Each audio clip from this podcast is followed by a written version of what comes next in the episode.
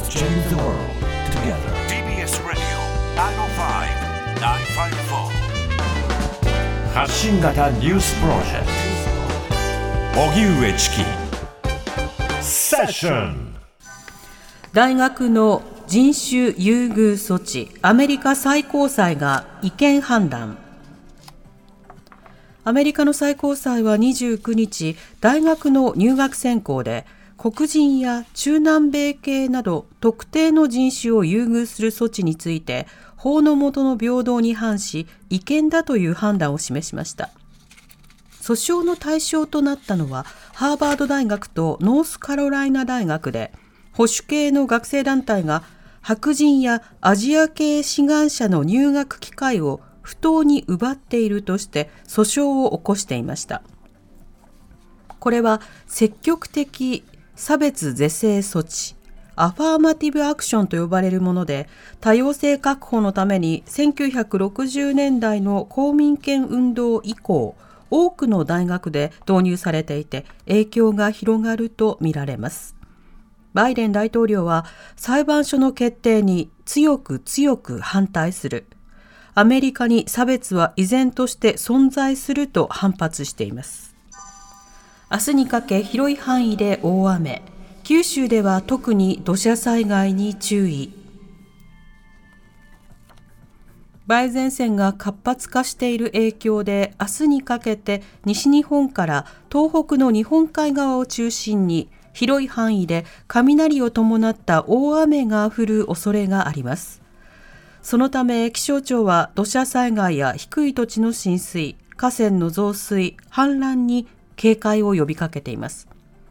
また気象庁は山口県を含む九州北部と南部では今日午後から明日午前にかけて線状降水帯が発生する可能性があるとの予測を発表しました。九州では雨量が多く土砂災害に厳重な警戒が必要です。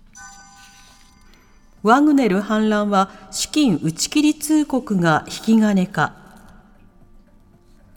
ロシア下院の国防委員長は29日、反乱を起こす前の民間軍事会社ワグネルの創設者プリゴジン氏本人に国防省と契約を結ばなければ国からの資金提供を打ち切ると通告したことを明らかにしました。しかし、プリゴジン氏から拒否されたということです。またウクライナでの軍事作戦にも参加させないと通告したもののプリゴジン氏はこちらも拒否したということです。プリゴジン氏は反乱の動機について国防省がワグネルを解体しようとしたと語っていて今回の通告がきっかけの一つになった可能性があります。そのプリゴジン氏は隣国ベラルーシに入ったと伝えられていましたが現地の独立系監視団体は27日プリゴジン氏のビジネスジェット機が首都ミンスク近郊の軍用空港からロシアのモスクワへそして直後にサンクトペテルブルクに向かったと伝えました。横浜女子大生殺害事件強い殺意で犯行か。昨日横浜市のマンションで18歳の女子大学生が元交際相手の伊藤春樹容疑者22歳に包丁で刺されて殺害された事件で遺体の上半身に複数の刺し傷があったことが分かりました。また伊藤容疑者は事件直前に合鍵で被害者の自宅マンションに侵入していたことも警察への取材で分かりました。伊藤容疑者は犯行のおよそ10分後に包丁を持って近くの警察署に自首していましたが、その際、警察官に対し、彼女を刺してしまいましたなどと話していたということです。警察は伊藤容疑者が強い殺意で犯行に及んだ可能性があるとみて事件のいきさつを調べています。マイナカード証明書交付システム再び停止。マイナンバーカードを使ってコンビニなどで証明書を交付するサービスで新たにトラブルが発生し富士通は再びシステムを停止すると発表しました。富士通によりますと今月28日、福岡県宗像市役所の庁舎内のマイナカードを使った証明書の交付サービスで誤って別人の証明書が発行されたということです。このシステムは2019年にも同じ不具合が起きていて、全国の自治体でシステムの修正が行われましたが、宗像市では変更がされていませんでした。また、同様の事象が相次いだことを受け、今月17日までに行われていた一斉点検でも不具合が見逃されていたということです。富士通側は今後、全国123の自治体などで再度システムを止めて点検を行うことにしています。